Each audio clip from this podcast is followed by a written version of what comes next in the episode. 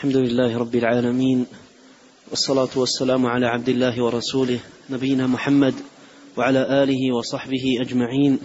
أما بعد فيقول شيخ الإسلام أحمد بن تيمية رحمه الله تعالى في الفتوى الحموية الكبرى وقال القاضي أبو بكر محمد بن الطيب الباقلاني المتكلم وهو أفضل المتكلمين المنتسبين إلى الأشعري ليس فيهم مثله لا قبله ولا بعده. قال في كتاب الإبانة تصنيفه فإن قال فما الدليل على أن لله وجها ويدا؟ قيل له قوله تعالى ويبقى وجه ربك ذو الجلال والإكرام. وقوله تعالى ما منعك أن تسجد لما خلقت بيدي. فأثبت لنفسه وجها ويدا. فإن قال فما أنكرتم أن يكون وجهه ويده جارحة إذا كنتم لا تعقلون وجها ويدا إلا جارحة. قلنا لا يجب هذا كما لا يجب إذا لم نعقل حيا عالما قادرا إلا جسما أن نقضي نحن وأنتم بذلك على الله سبحانه. وكما لا يجب في كل شيء كان قائما بذاته أن يكون جوهرا لأن لا نجد قائما بنفسه في شاهدنا, في شاهدنا إلا كذلك وكذلك الجواب لهم. إن قالوا فيجب أن يكون علمه وحياته وكلامه وسمعه وبصره وسائر صفاته عرضا واعتلوا بالوجود.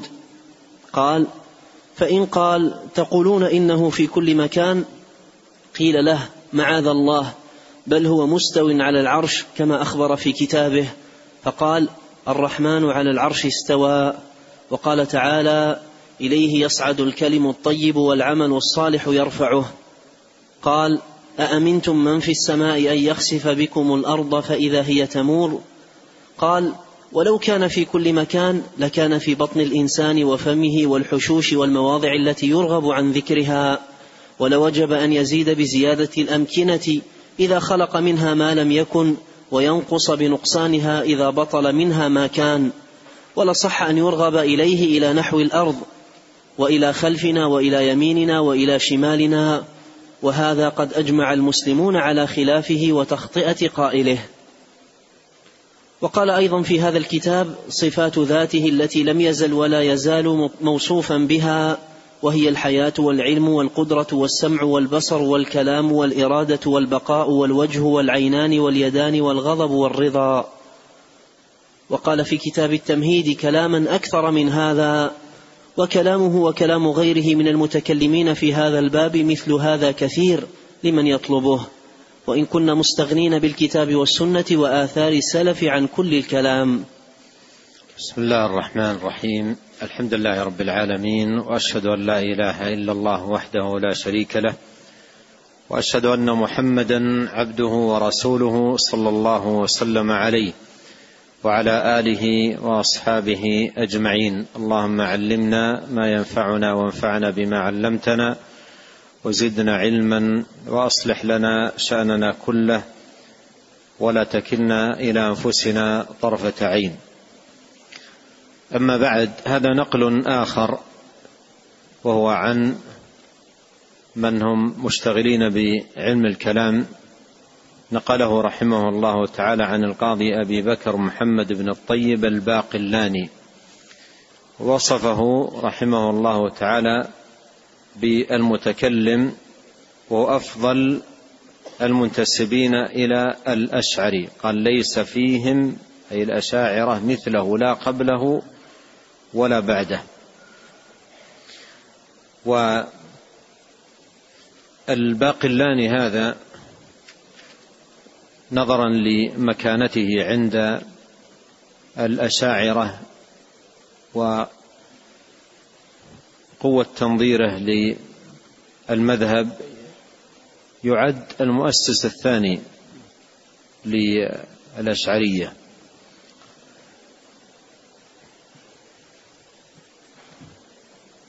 ولهذا ذكره رحمه الله تعالى أو ذكر هذا النقل عنه عقب النقل الذي تقدم عن أبي الحسن الأشعري.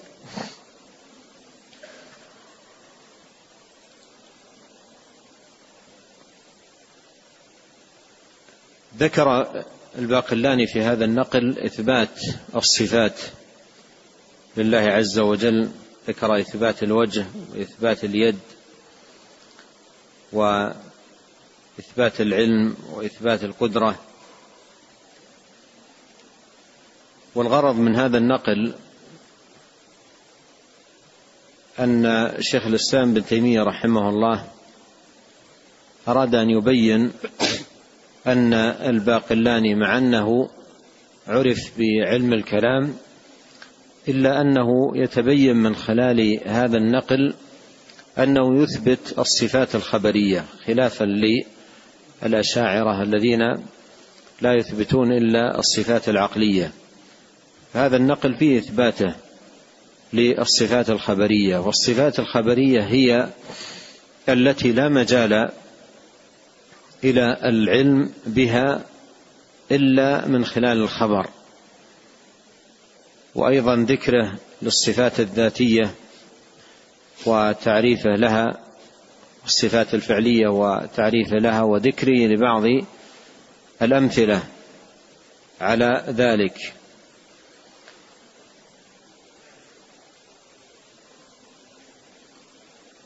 وفي كلامه مما ينبه عليه وسبق أيضا التنبيه عليه ما يوجد عند هؤلاء من عبارات لا أصل لها في الشرع لا إثباتا ولا نفيا مثل الجارحة. فهذه من الألفاظ المبتدعة التي لا أصل لها في الشرع. فلا تثبت ولا تنفى ولكن ينظر في مراد القائل بها. إذا كان يريد معنى باطلا فالله سبحانه وتعالى منزه عن ذلك. وإذا كان يريد بهذه اللفظة صفات الله اللائقة بجلاله وكماله فصفاته ثابتة له عز وجل ولا يعبر عنها بمثل هذه الألفاظ المحدثة التي لا أصل لها في كتاب الله ولا سنة نبيه عليه الصلاة والسلام ولا أيضا في عبارات السلف رحمهم الله تعالى. مما ينبه عليه أيضا عده لصفة صفتي الغضب والرضا في جملة الصفات الذاتية مع أن الغضب والرضا من صفات الأفعال لكن جعلهما من الصفات الذاتية طردا لمذهبه في تأويله لهذه الصفات بالإرادة. ولهذا في الأصل المنقول عنه قال واليدان والغضب والرضا وهما الإرادة على ما وصفنا وهما الإرادة على ما وصفنا. فلما اعتبر الرضا والغضب الإرادة عدهما من صفات الله الذاتية وهذا خطأ لأن الغضب والرضا من صفات الأفعال. الغضب والرضا من صفات الأفعال وتأويلهما بالإرادة تأويل باطل. نعم. قال رحمه الله تعالى وملاك الأمر أن يهب الله للعبد حكمة وإيمانا بحيث الكلام الذي ذكره أن العرش وطرح لهذا السؤال هل تقولون الله في كل مكان؟ قال معاذ الله ثم أخذ يسوق الأدلة النقلية والعقلية على علو الله سبحانه وتعالى على عرشه ويذكر ردودا قوية على من يقول إن الله في كل مكان. وهذا النقل وفي كتابه الإبانة وأيضا في كتابه التمهيد. ولما في هذا النقل من قوة في الرد على هؤلاء بعض من طبع الكتاب من الأشاعرة المتأخرين حذف هذا النقل منه. حذف هذا النقل وطبعه بدون بدون هذا النقل لما فيه من قوة في الرد عليهم فيما يتعلق بإثبات علو الله سبحانه وتعالى على عرشه والرد على من يقول إن الله في كل مكان تعالى الله عز وجل عما يقولون. وانظر إلى قوة كلامه في إبطال ذلك بعد أن ساق الأدلة النقلية. قال ولو كان في كل مكان لكان في بطن الإنسان وفمه وإلى آخر كلامه. فهذا كله من الردود العقلية على من يقول هذا القول. والأشاعرة الذين ينتسبون إلى أبي الحسن الأشعري قولهم في ذلك هو هذا. ومتقدموهم متقدموهم ومن ينتسبون إليه إليهم لا يقولون بذلك. ولهذا انظر إلى ما سيأتي من كلام الشيخ الإسلام بن تيمية رحمه الله تعالى وما فيه من تنبيه مهم للغاية. نعم. قال رحمه الله تعالى وملاك الأمر أن يهب الله للعبد حكمة وإيمانا بحيث يكون له عقل ودين حتى يفهم ويدين ثم نور الكتاب والسنة يغنيه عن كل شيء. ولكن كثير من الناس قد صار منتسبا إلى بعض طوائف المتكلمين ومحسنا للظن بهم دون غيرهم ومتوهما أنهم حققوا في هذا الباب ما لم يحققه غيرهم. فلو أتي بكل آية ما تبعها حتى يؤتى بشيء من كلامهم. ثم هم مع هذا مخالفون لأسلافهم غير متبعين لهم. فلو أنهم أخذوا بالهدى الذي يجدونه في كلام أسلافهم لرجي لهم مع الصدق في طلب الحق أن يزدادوا هدى.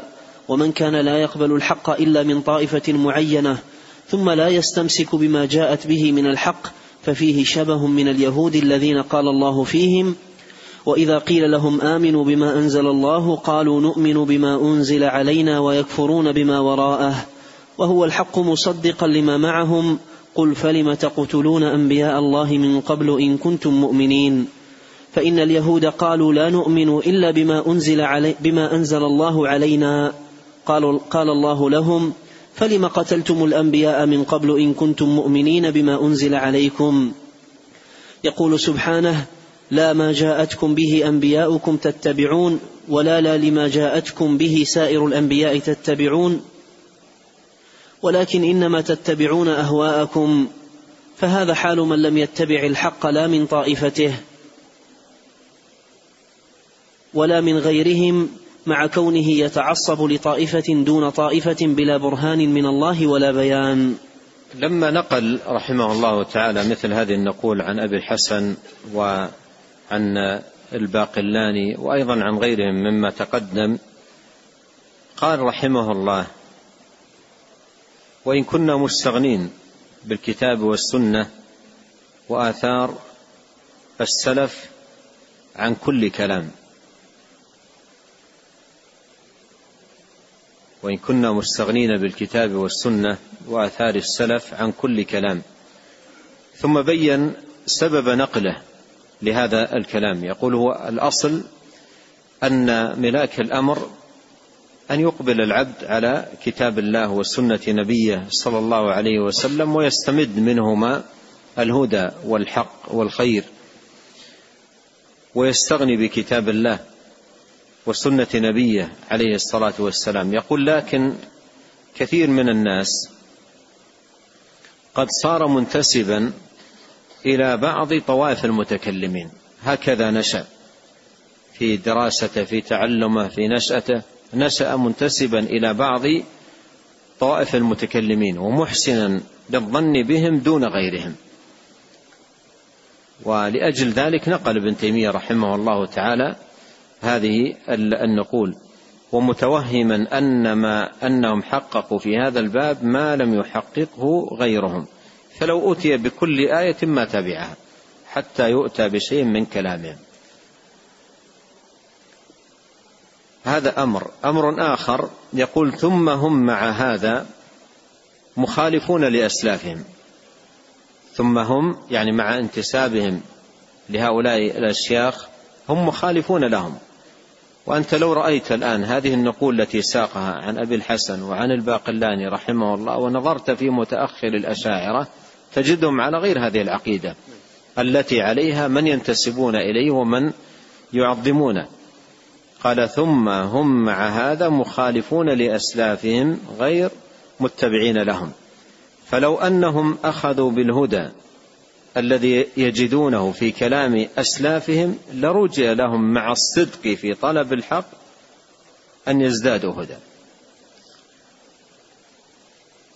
يقول هذا التعظيم الذي عندهم لأشياخهم لم يستفيدوا منه إلا التعصب للباطل. لكن لو أنهم لجأوا إلى الله وصدقوا مع الله في تحصيل الهدى واستفادوا من هذه الكلمات التي عن أشياخهم في تقرير الحق وما عليه آه، أهل السنة لا حصل لهم آه، الهدى وازدادوا هدى. ومن كان لا يقبل الحق إلا من طائفة معينة ثم لم يت ثم لا يتمسك بما جاءت به من الحق ففي شبه من اليهود. وهذه فائدة أيضا مهمة. يقول من لا يقبل الحق إلا من طائفة معينة. ينتسب لطائفه معينة ولا يقبل الحق إلا من من جهتها. ثم إذا جاءه الحق من جهتها لا يقبله. إذا جاء الحق من جهتها يقال لها الآن أنت تنتسب لأبي الحسن الأشعري وتقول الله في كل مكان. وتنتسب إلى الباقلاني وهو من متقدم وكبار الأشاعرة وتقول أيضا الله في كل مكان. وها هم ينكرون ذلك إنكارا قويا وبشدة. فلماذا ترد ذلك؟ ولماذا يتجرى بعض المنتسبين إلى هذه الطائفة بحذف هذا الكلام وإنكاره وجحده؟ لولا ما قام في نفوسهم من إنكار للحق وعدم قبول له. فيقول رحمه الله تعالى ومن كان لا يقبل الحق إلا من طائفة معينة ثم لا يستمسك بما جاءت به من الحق ففيه شبه من اليهود الذين قال الله فيهم وإذا قيل لهم آمنوا بما أنزل الله قالوا نؤمن بما أنزل علينا. ويكفرون بما وراءه قالوا نؤمن بما أنزل علينا. ويكفرون بما وراءه انظر قوله قولهم قولهم نؤمن بما أنزل علينا. وأولئك يقولون نؤمن بما عليه طائفتنا التي ننتسب إليها. فإذا جيء لهم من قول طائفتهم بما هو حق وعلى الهدى لا يقبلونه. فيقول رحمه الله من كان كذلك ففيه شبه من اليهود قالوا نؤمن بما أنزل علينا ويكفرون بما وراءه وهو الحق مصدقا لما معهم. قل فلم تقتلون أنبياء الله من قبل إن كنتم مؤمنين؟ إن كنتم تدعون أنكم تؤمنون بما أنزل عليكم وتكفرون بما وراءه لم تقتلون الأنبياء؟ أين فيما أنزل عليكم أين فيما أنزل عليكم مشروعية وجواز قتل الأنبياء؟ إذا كنتم تدعون أنكم تؤمنون بما أنزل عليكم وتكفرون بما ما وراءه فأين فيما أنزل عليكم جواز ومشروعية قتل أنبياء الله؟ فلم تقتلون أنبياء الله من قبل إن كنتم مؤمنين؟ وهذه مصيبة في بعض الخلق تجده مثلا يدعي الانتساب لطائفة أو إمام معين لكن إذا جيء له عن هذا الذي ينتسب إليه هذا الإمام الذي ينتسب إليه أو الطائفة التي ينتسب إليها إذا جيء له بحق قاله لا يقبله ويبادر إلى إلى رده فأين حقيقة هذا هذا الانتساب؟ قال فإن اليهود قالوا لا نؤمن إلا بما أنزل, بما أنزل الله علينا. قال الله لهم فلما آه، قتلتم الأنبياء من قبل إن كنتم مؤمنين بما أنزل عليكم. أي أين فيما أنزل عليكم مشروعية قتل الأنبياء؟ وصور المسألة حتى يظهر مراد شيخ الإسلام. يقال لهؤلاء أنتم تقولون نحن ننتسب إلى أبي الحسن. وها هو الآن أبو الحسن ومن كبار آخرين من كبار الطائفة ينكرون هذا الذي تعتقدونه. ينكرون هذا الذي تعتقدونه أن الله في كل مكان وإنكاركم لصفات الله سبحانه وتعالى الخبرية. ولا تؤمنون إلا بسبع صفات تسمونها العقلية.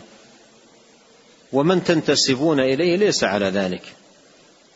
فأين حقيقة هذا الانتساب لأبي الحسن رحمه الله تعالى؟ على أنه سبق البيان أن أبا الحسن تقلب في ثلاث مراحل وانتهى به الأمر إلى المرحلة الأخيرة التي هي اتباعه للسلف الصالح رحمه الله ومرت معنا عبارته حيث يقول بكل ما يقول به الإمام المبجل أحمد بن حنبل رحمه الله تعالى نقول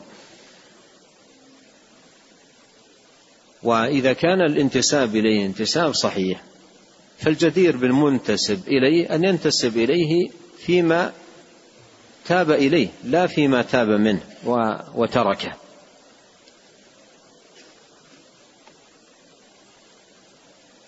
يقول رحمه الله يقول سبحانه لا ما جاءتكم به أنبياؤكم تتبعون ولا لما جاءتكم به سائر الأنبياء تتبعون. يعني يقال لهؤلاء أيضا لا تتبعون الحق الذي جاء عن السلف الصالح ولا أيضا من تدعون أنكم تنتسبون إليه تتبعون الحق الذي يقوله. لا ما جاءتكم به أنبياؤكم تتبعون ولا ما جاءتكم به سائر الأنبياء تتبعون ولكن إنما تتبعون أهواءكم. فهذا حال من لم يتبع الحق لا من طائفته ولا من غيرهم مع كونه يتعصب لطائفة دون طائفة بلا برهان من الله ولا بيان. نعم. قال رحمه الله تعالى وكذلك قال أبو المع... وكذلك قال أبو المعالي الجويني في كتابه الرسالة النظامية. اختلفت مسالك العلماء اختلفت مسالك العلماء في هذه الظواهر. فرأى بعضهم تأويلها والتزم ذلك في آي الكتاب وما يصح من السنن. وذهب أئمة السلف إلى الانكفاف عن التأويل وإجراء الظواهر على مواردها وتفويض معانيها إلى الرب. قال والذي نرتضيه رأيا وندين الله به عقدا اتباع سلف الأمة والدليل السمعي القاطع في ذلك أن إجماع الأمة حجة متبعة وهو مستند معظم معظم الشريعة. وهو مستند, وهو مستند معظم الشريعة. وقد درج صحب رسول الله صلى الله عليه وسلم على ترك التعرض لمعانيها ودرك ما فيها وهم صفوة الإسلام والمستقلون بأعباء الشريعة وكانوا لا يألون جهدا في ضبط قواعد الملة والتواصي بحفظها وتعليم الناس ما يحتاجون إليه منها. فلو كان تأويل هذه الظواهر مسوغا أو محتوما لأوشك أن يكون اهتمامهم بها فوق اهتمامهم بفروع الشريعة. وإذا انصرم عصرهم وعصر التابعين على الإضراب عن التأويل كان ذلك هو الوجه المتبع. فحق على ذي الدين أن يعتقد تنزيه الله عن صفات المحدثين ولا يخوض في تأويل المشكلات ويكل معناه إلى الرب فليج فليجري آية الاستواء والمجيء وقوله لما خلقت بيدي ويبقى وجه ربك ذو الجلال والإكرام وقوله تجري بأعيننا وما صح من أخبار الرسول صلى الله عليه وسلم كخبر النزول وغيره على ما ذكرنا. وهذا نقل آخر وبه ختم النقول التي أراد إرادها رحمه الله تعالى نقله عن أبي المعالي الجويني. وأبو المعالي الجويني من كبار المتكلمين ومن علماء الأشاعرة. وجاء في ترجمته أنه في آخر حياته رجع عن طريقة المتكلمين ولم يجد فيها ما يشفي الغليل يشفي العليل ويروي الغليل وتركها وأعلن رجوعه. ومما ذكر في ترجمته وتقدم نقل شيء من ذلك في أول هذه الرسالة الحموية لشيخ الإسلام في رجوعه مما نقل في في رجوعه قوله اشهدوا علي أني قد رجعت عن كل مقالة تخالف السنة. اشهدوا علي أني رجعت عن كل مقالة تخالف السنة وأني أموت على ما يموت عليه عجائز نيسابور. وأني أموت على ما يموت عليه عجائز نيسابور. عجائز نيسابور نساء على الفطرة. نساء على الفطرة. لم تتبدل فطرتهن. وأما علم الكلام فإنه يبدل الفطرة. وإذا تبدلت الفطرة دخل الإنسان في الحيرة والشكوك ولهذا ينتهي أساطين علماء الكلام إلى الحيرة والشك. وعدد منهم يرجع في آخر الأمر إلى ذلك. ولهذا أحدهم يقول الفائز من مات على دين العجائز بعد الدراسة الطويلة والخوض العميق في علم الكلام يعلم مثل ما مثل هذا الإعلان الذي يدل على أنه لم يحصل منه شيئا. وأحد هؤلاء الذين تعمقوا في علم الكلام يقول عن عن هذا العلم يقول عن هذا العلم أن الحق والهدى من طريقه مسدود. ويقول هذا الكلام لو سمعته من محدث لقلت الناس أعداء لما جهلوا. لكن خذ هذا الكلام من شخص بلغ في علم الكلام إلى منتهى. يقول الطريق إلى الحق من خلال هذا العلم مسدود مغلق. لا يمكن أن تصل إلى الحق من طريق علم الكلام. يقول هذا الكلام لو سمعته من شخص محدث مشتغل بعلم الحديث ربما تقول لأنه يجهل علم الكلام والناس أعداء ما جهلوا فقال في الكلام هذا القول لكن خذه من رجل سبر علم الكلام ودخل في غوره وعمقه. ولهذا كثير من هؤلاء الأساطين أساطين علم الكلام رجعوا. من من رجع؟ هذا الجويني. وأعلن رجوعه وتوبته وأنه كل مقالة تخالف عقيدة أهل السنة فإنه تائب منها. مما يروى عنه أنه قال لو استقبلت من أمري ما استدبرت ما اشتغلت بالكلام.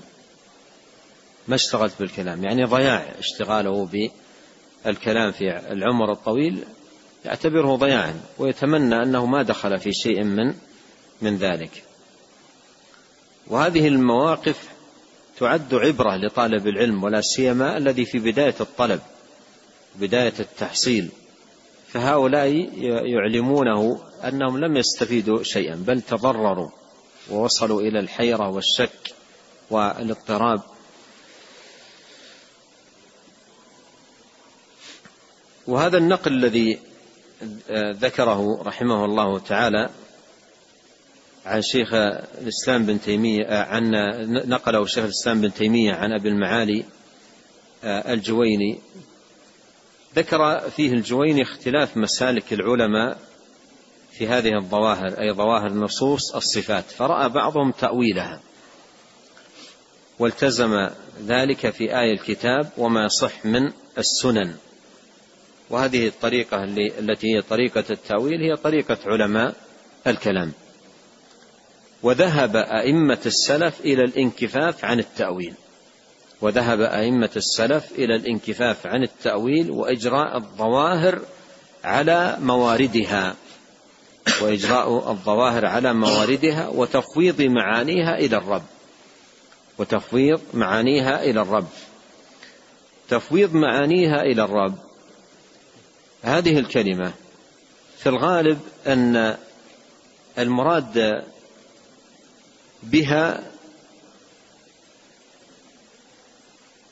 ما يظهر منها وهو تفويض المعنى وهذا ليس من طريقة السلف في شيء. ليس من طريقة السلف في شيء فالسلف لا يفوضون المعنى وإنما يفوضون الكيف. وقد يطلق البعض ذلك ويريد الكيف ويفهم ذلك من السياق. ويفهم ذلك من آه، السياق. يعني لا معنى من المعاني التي آه، تكييف للصفة.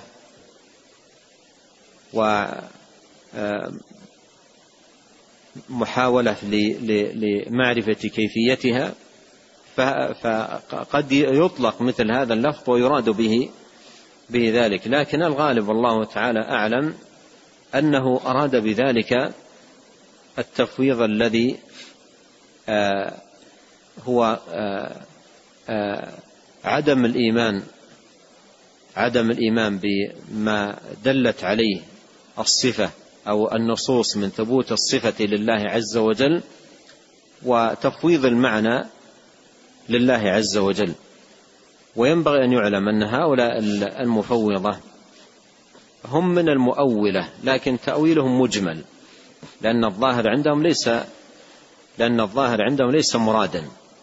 الظاهر ليس مرادا وإنما هو مؤول ومصروف عن عن الظاهر إلى معنى يوكل إلى الله عز وجل لكن الظاهر ليس مرادا.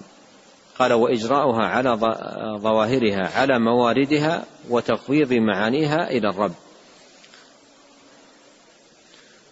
وتفويض معانيها إلى الرب. قال والذي نرتضيه رأيا وندين الله به عقدا اتباع سلف الأمة والدليل السمعي القاطع في ذلك أن إجماع الأمة حجة متبعة ومستند معظم الشريعة وقد درج صحابة رسول الله صلى الله عليه وسلم على ترك التعرض لمعانيها. إن كان أراد بأنهم تركوا التعرض لمعانيها أي أنهم قرأوا النصوص ولم يفهموا منها معنى فهذا باطل.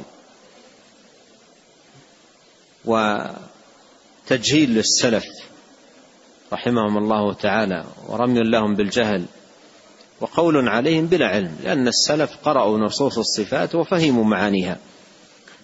وأما إن كان آه، مراده بقوله ترك التعرض لمعانيها أي المعاني الباطلة أو التكييف فالسلف رحمهم الله لم يخوضوا في تلك المعاني الباطلة ولم يكن منهم تكييف لصفات الله تبارك وتعالى.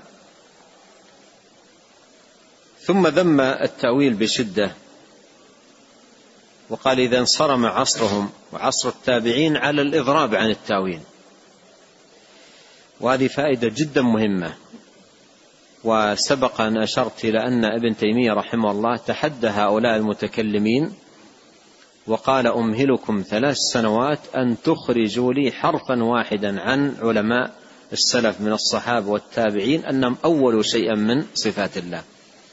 وهذا الآن واحد ممن اشتغل بعلم الكلام يشهد بهذه الشهادة. يقول إذا انصرم عصرهم وعصر التابعين على الإضراب عن التأويل. لا يوجد عندهم تأويل لصفات الله تبارك وتعالى. كان ذلك هو الوجه المتبع. فحق على ذي الدين أن يعتقد تنزيه الله عن صفات المحدثين المخلوقين ولا يخوض في تأويل المشكلات ويكل معناه إلى الرب ويكل معناه إلى الرب.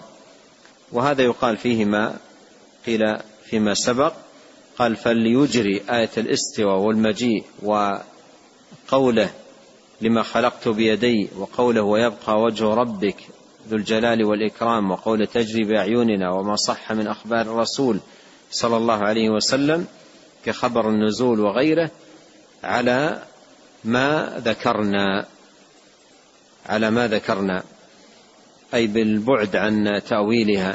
فالشاهد من نقل هذا النقل عن أحد كبار علماء الأشاعرة ما فيه من ذم التأويل الذي عليه هؤلاء. هذا هو الغرض من هذا النقل ذم التأويل الذي عليه هؤلاء وإبطال لهذه التأويلات وأن زمن الصحابة رضي الله عنهم ومن اتبعهم بإحسان انصرم ولا يوجد عندهم تأويل. ولا يمكن أن يقال إن الحق في هذا الباب العظيم الذي هو الأسماء والصفات حصله هؤلاء ولم يحصله الصحابة.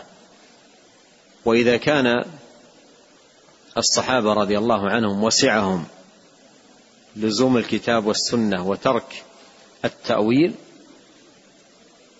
فمن لم يسعه ما وسع الصحابة لا وسع الله عليه كما قال ذلك أهل العلم رحمهم الله تعالى. ونسأل الله الكريم أن ينفعنا أجمعين بما علمنا وأن يزيدنا علما وأن يصلح لنا شأننا كله وأن لا يكلنا إلى أنفسنا طرفة عين وأن يغفر لنا ولوالدينا ولمشايخنا وللمسلمين والمسلمات والمؤمنين والمؤمنات الأحياء منهم والأموات. إنه تبارك وتعالى غفور رحيم. سبحانك اللهم وبحمدك أشهد أن لا إله إلا أنت أستغفرك وأتوب إليك. اللهم صل وسلم على عبدك ورسولك نبينا محمد وآله وصحبه. جزاكم الله خيرا.